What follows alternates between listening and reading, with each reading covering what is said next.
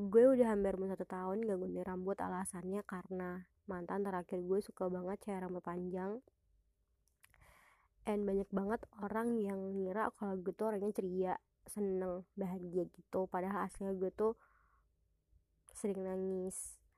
Dan banyak banget yang bilang kalau gue tuh friendly. Padahal aslinya gue tuh setia banget sama salah satu orang. Walaupun orang itu udah nyakitin gue berkali-kali gue tuh susah banget benci sama orang tapi sekali benci gue nggak mau tahu orang itu di mana gue nggak mau tahu pokoknya mau dia mati mau apa kayak gue nggak mau tahu.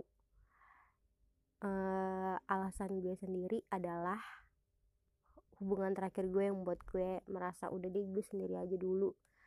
Karena bener-bener ngerasain apa artinya toxic toxic kayak kayak you know lah.